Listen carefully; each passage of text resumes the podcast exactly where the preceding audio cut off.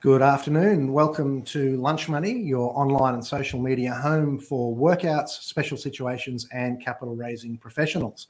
Now, in the advertising, it said not only uh, are we your, the, the, the, online and social media home for, for capital raising professionals, etc., but also for people who like to live life one quarter mile at a time, which was a Fast and Furious reference. Uh, but our planned content cannot go ahead today uh, for reasons that I'm not sure I'm able to discuss.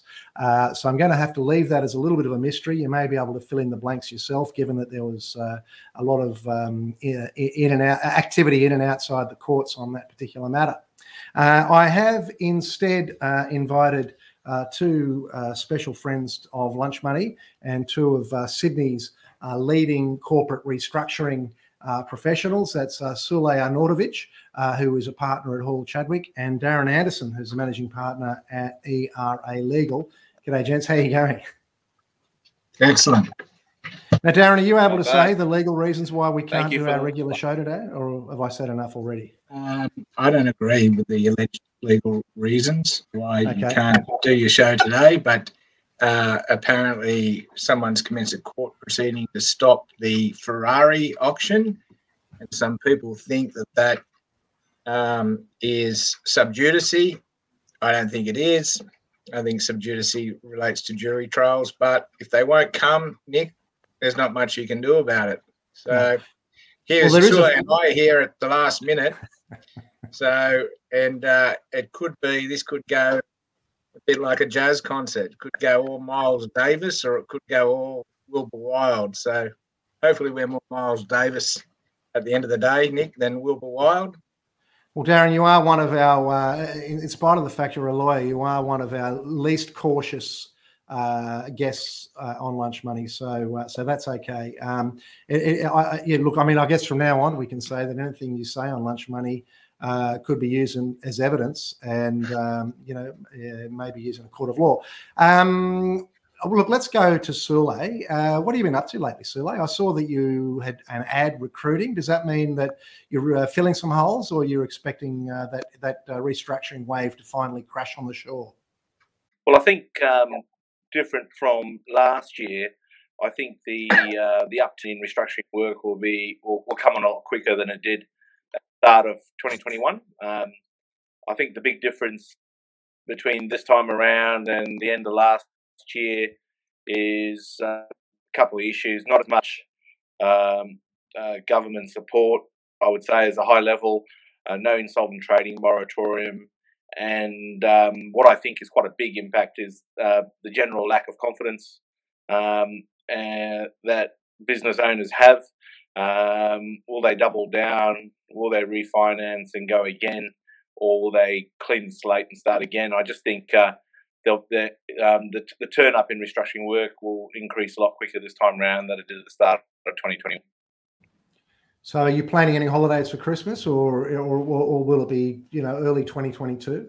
Let me know where I can go, Nick, with some uncertainty, and I'll let you know. It's, yeah, it's well, a bit got, difficult uh, at the moment to make any plans you've got a little bit of room in your backyard, probably. I'm sure you can pitch a tent and uh, you know get some babbling brook sounds going. What um, you know, you do obviously you you speak to a lot of people. You're probably a little bit like me. The phone rings a lot, and there's a lot of people that uh, want to know what if scenarios, but whether or not they actually uh, manifest into immediate work is something else. I mean, are you getting a lot of inquiries from hospitality, or is it you know manufacturing, or is it is there anything in particular that stands out? At this time around? Um, I think there's there's still a fair general inertia problem at the moment. Um, out of out of sight, uh, as a whole, a lot of people are, are triggering uh, restructuring insolvency appointments at the moment. Um, I don't think the pressure from the statutory bodies uh, or the financiers or anyone in particular um, and I think it's just a case of um, um, time will come when reality prevails. People have to make these decisions, but at this point in time, um, I think most people can agree in, in our particular industry that they're rather quiet. Um, and by the look of the appointments over the last few weeks, they've certainly been trending now trending smaller. Um, so no, um, we, we had some benefit with some interesting, sizable work on these lockdowns, um, but things are, relatively quiet at this point in time. But we do expect it to um, ramp up significantly um, in the first quarter of uh, 2022. Right. Okay. All right. And Darren, you have been busy this week. We've been well. We've been busy, fortunately, all all through the lockdown. So, um, which has been good for us, not necessarily with the uh, insolvency uh, work, um, but with general commercial work and, and lending work. We've got a bit of insolvency work on. Um, we were fortunate uh, to get a, a, clarifying judgment in the Supreme Court of New South Wales this week in relation to the operation of Section 588 FL of the Corporations Act, which in simple terms is the section um, that insolvency practitioners often rely upon for the vesting of security interests. Um, so that that judgment uh, has clarified the law quite quite significantly. So can, can you just dumb that down for us? There's a lot of sections and, and what have you. Just for sure, the, sure. For the average punter, so what does all that mean? In, essentially, 588 FL of the Corporation uh, Corporations Act works in uh, a number of scenarios, such such that if a company has been placed into liquidation or administration, um, and the security interest uh, has not been registered, uh, prior to the company being placed into administration or, reg- or liquidation, the security interest vests in the company. Essentially, it's invalid. Um, the, the more common scenario is where the security interest has been registered um, prior to the liquidation or the administration, or it was registered, um, but but the registration wasn't done within 20 business days, and the company goes into liquidation or administration uh, within six months of the date of the registration.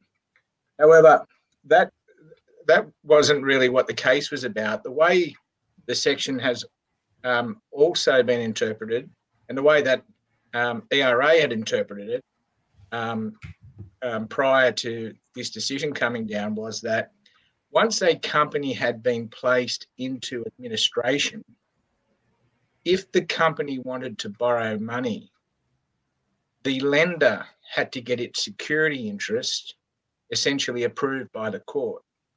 Perhaps not approved by the court, more technically, you had to get the registration time amended under the Act. Otherwise, upon the upon the registration of the security interest, it would immediately vest. So it's essentially the security interest without court approval would be invalid. And as right, you so- know, Nick, as you know, despite my um, uh, me not being all that conservative on lunch money, um, as a lawyer for lenders, I'm very conservative in my advice, and the advice has always been to go to court and, and get um, get get the approval. But as a result of this case, that's no longer necessary. Um, so essentially, what that means is in in America, uh, they have obviously the Chapter 11 regime, and we, you know that seems to come up on a regular basis as to whether or not that should come into Australia. But one of the features of the Chapter 11 regime is um, debtor in possession funding, or DIP funding, as they call it, um, where uh, once the company's gone into Chapter 11, or over here it's obviously into voluntary administration. Once it's gone into Chapter 11, a new lender can come in to provide funding. Uh, f- for the restructure, you're saying that essentially with this decision, that you've achieved this week that it makes it whilst it's not the same as debtor in possession funding in the in the in the US obviously but and it, it does make it easier for uh, for a funder to come in to fund a restructure or to at least fund the, the, the administration of the business it certainly makes it easier because it uh, makes it easier and a, and a little bit um, cheaper because you don't have to go to court to get the approval of the court as I said, it's not strictly approval. You have to get the registration time of the security interest amended under 588 FM of the Act, but it, it certainly makes it a lot, um, a, a, lot easier to achieve. Okay. You know, there are times when I know we've been involved where we've wanted to provide some assistance and the advice is you know, your advice has been, look, you've, you've got to go to the court. And whilst I understand that in these circumstances, the courts do operate relatively quickly, uh, it is an, it is absolutely an obstacle to, to proceeding with matters, particularly given that these things are so time sensitive. I, I guess, are these, are these things that are more uh, functional in the breach or actually in, in going into it into a transaction? Like, is it something that we're going to see as, as saving someone's backside post fact, or is it going to come into the decision whether or not a business can be saved or not in the first place? Uh, you mean the decision? Uh, yeah. From, from yeah. this week? Yeah. I, I, think it'll put a lot of lenders, lawyers, and a lot of um, uh, a lot of insolvency practitioners' minds at rest because until this decision, I'm sure that the section was on it more in the breach um, people were, were ignoring uh, the literal reading of the section. So I think it puts a lot of a lot of a lot of people at rest. But you know, you've got to jump through all those other obstacles. Uh, Nick, in any event, dealing with the with with um, um, FEG and others when when you're um, lending to to distress in, in uh, industries or dis- distressed companies, all those other obstacles are still in uh, in place, of course. So um, you're one of the experts at uh, lending to distressed entities um, and and helping them recover. So, um, you know your way through that minefield. But um, it's certainly going to be an area I think over the next couple of years uh, when the uh, house of cards does start to topple um, as a result of um, this crisis we've been in for almost two years. Um, distress lending is going to be um, uh, a very big industry, I think. So, right. well, we don't want to encourage too many people to come into it. Wait till we've had our fill first. Uh, well, after we run out of money, then everyone else is welcome to join the party. Um, Sule, obviously, you know you're the administrator of a company, and I want to come in and uh, you know provide some funding to to help the restructure along. Uh, before this decision, there was a great big question mark, and and and, and Darren would say def- there was no question mark at all. The court had to approve an incoming financier. Um, does do, do you think this is going to make life easier if you don't have to go to court? Obviously, as Darren says, you've still got to make sure you're doing the right thing and you're ticking all the boxes, and you're not going to make enemies uh, of our, our, our friends at FEG, for example. Um, but do, do you see this as being of uh, something that'll assist? I, I, th- I, think the whole concept of uh, borrowing money in administrations has been quite tricky uh, for, for, people like myself uh, for many moons. Um, and people have tried to contract out a liability and do all sorts of things. Um, there's one thing atypical about the, the you know what, what's happening uh, with what Darren is talking about is um, administrators will just be a lot more conservative in terms of borrowing money or trading through during their appointments and seek to get all sorts of loan funds or uh, trade on finance measures approved by the court before they do anything. Of course, that's it, it's great to tick all the boxes, um, but as you both know, um, uh, especially on bigger assignments, um, in it, it, there's always some pressing need and some urgency, and what you end up finding is um, practitioners like myself you, you, you make commercial decisions in the early part of administrations. You implement a process, and then you go to the court to to plead for forgiveness to try and support the commercial uh, decision making. Um, so I, I, don't think much, much has changed. Um, administrators will always be conscious of and re, and receivers conscious of their liabilities, um, and more and more in our space, the, the, courts will be asked to to bless our uh, decision making. Um, but but there, there, there is always a risk uh, and issues to traverse um, as a restructuring person borrowing money in our formal role because of the position of uh, financiers, because of the position of employees, the Department of Employment, uh, general liabilities owed for borrowing the money, and the obligation to creditors further down the line. It's a, it's a necessary evil, unfortunately. Yeah, I mean that said, sometimes, as you know, I mean, um, as you know better than I do, I mean, it, it, sometimes it's a matter of well, if we can get some money into this business in the next three days, you know, because we've got payrolls and uh, you know suppliers are going to pull supply, and you know the tenant landlord's going to kick us out, whatever it might be. It could be the difference between the business being saved and the business just having to go straight into liquidation. But but I guess as we well, all know, there's that, no heroes medals. I mean, uh, if if, there's, if someone's got an axe to grind, uh, you know, the best of intentions can sometimes uh, certainly come into question. Yeah, the, the, I'll, I'll, there's a bit of there's a bit of a dichotomy with the decision process because you go into these administrations trying to fulfil the objective of what the law is trying to do, and that save something, save some yeah. business, save some business, get some result, um, and sometimes uh, those outcomes don't prevail. Whether it's a um, a vote that goes against you, or a sale of business that doesn't get underway, or or, or a deed of arrangement promise that falls through, um, then unfortunately um, the decision to continue to trade and or take risk is viewed with the benefit of hindsight, and um, you know that's when criticisms criticisms are levelled. Um, so there's always going to be a divergence between commercial risk taking and trying to get a result, and um, ticking all the legal boxes in what we do. Darren, you were going to say something? I just want to talk a bit about the exciting news of the day that the 11 a.m. Um, daily uh, doom and gloom lecture uh, has ended from today, which I thought was uh, really has made my weekend. Well, I mean, look, I, I, have had a look on Twitter, and there, there are those who say it's a, a travesty of democracy. But uh, you know, I, I think that uh, I, you would have to sort of put away any sharp implements in my room as you watched that because it wasn't wasn't good for your mental health. And uh, I don't know. I think they should. Yeah, look, I, don't know. I don't know. Uh, but I guess what what was announced this week, one of the things that our, Premier in New South Wales certainly said uh, was that we've got to get ready for reopening up.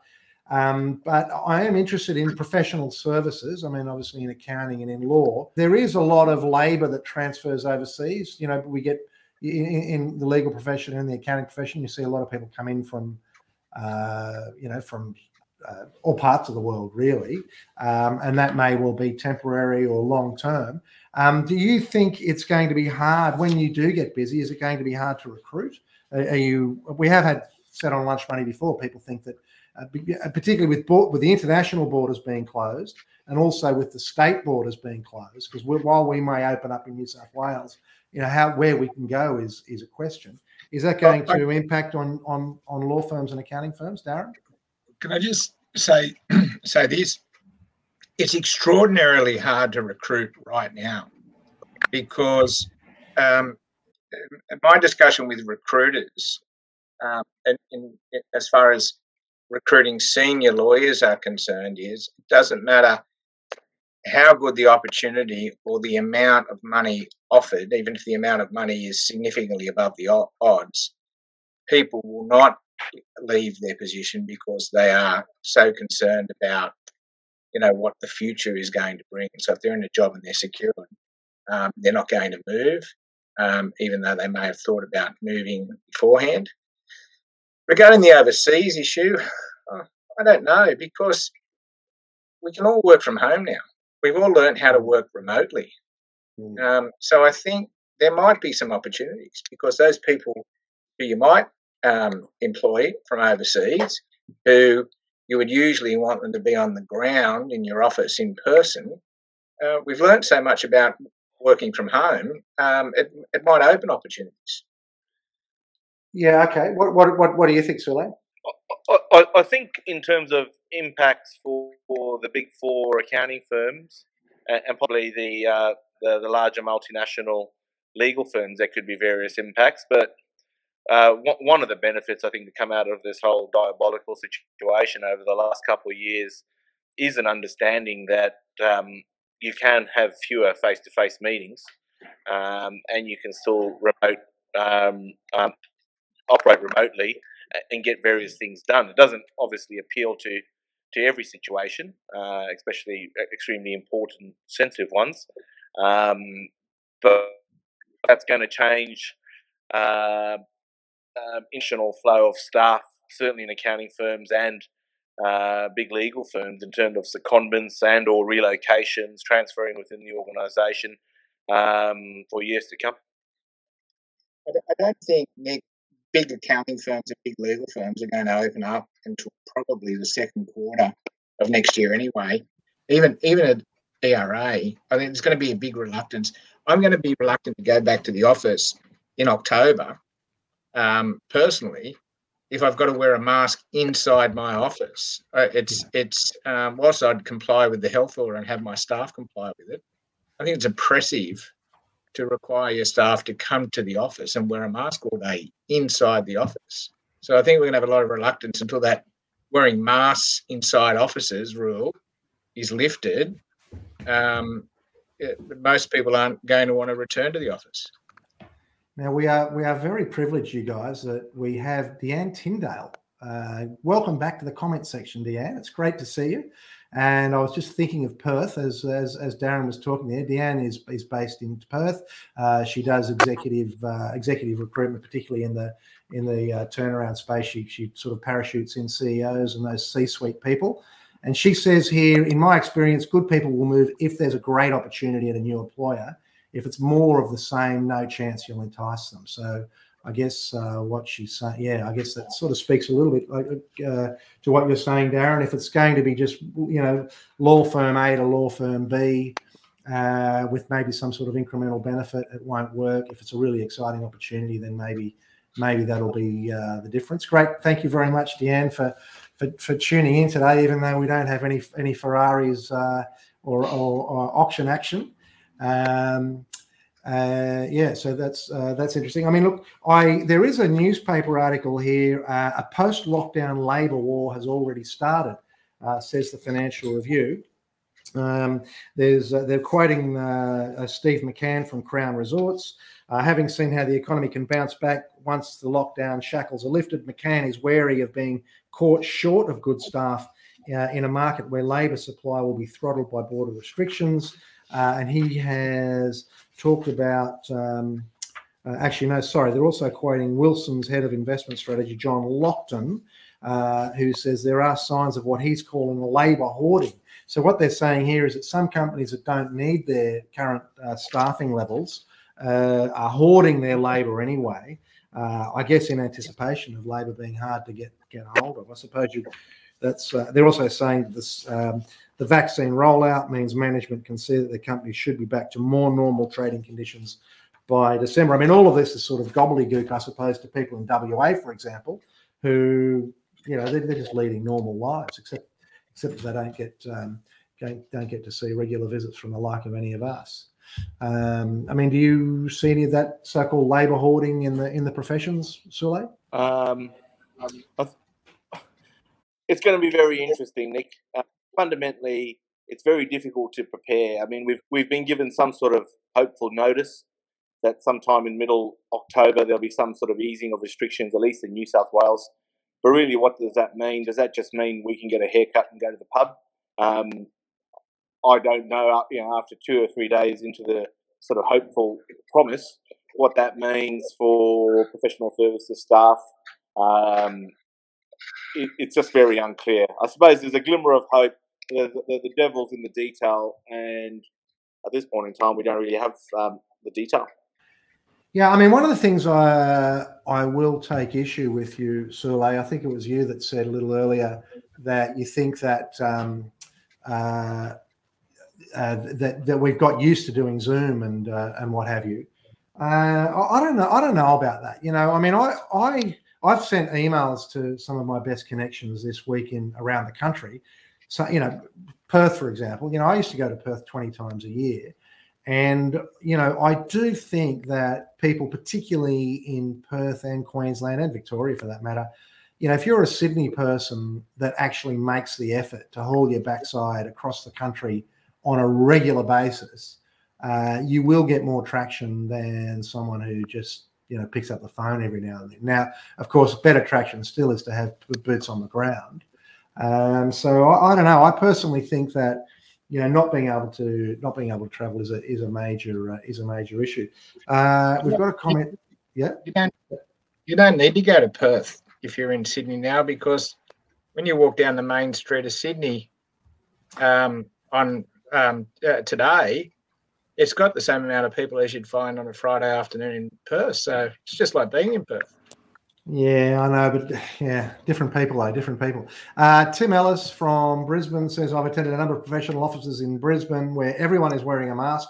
However, they remove the mask when they sit down with a client with a glass of water or tea and coffee at the table. Does that mean, Peter, are masks mandated inside the office in Queensland? I'm not sure uh, about that, but I guess what you're saying is that people are sort of working around uh, the more uncomfortable uh, aspects um, of of those situations. Um, look, guys, we look we we have we have we have survived 27 minutes of total off the cuff uh, over a cup of coffee chat. Uh, we are going to wrap up in a couple of minutes, and we do we do have uh, a good a good number of viewers, believe it or not. If you are watching this, uh, now is your chance to shoot that question in bef- uh, before we log off. And I will say that uh, for those who were uh, wanting to see Ian Hyman and Richard Rort talk about Ferraris, that will happen. Uh, we, and it'll be very interesting to see what happens today with that case, but uh, that will happen in the future. Guys, uh, we, are going to wrap up. So I want to say thank you very, very much to both of you for joining. I'm going to give you one last comment before we go. So, Sule, uh, any sort of parting comments? Besides me running around this location trying to get a decent data connection, um, apologies for that. But uh, being a last minute call up, I suppose, Nick, uh, I've got some sort of excuse. Um, there's inter- interesting times ahead. We don't quite know how it's all going to work. Um, stress lending space will be busy next year. So, like, it's been awesome having you. Thank you very, very much, Darren. Your last words before we we sign off.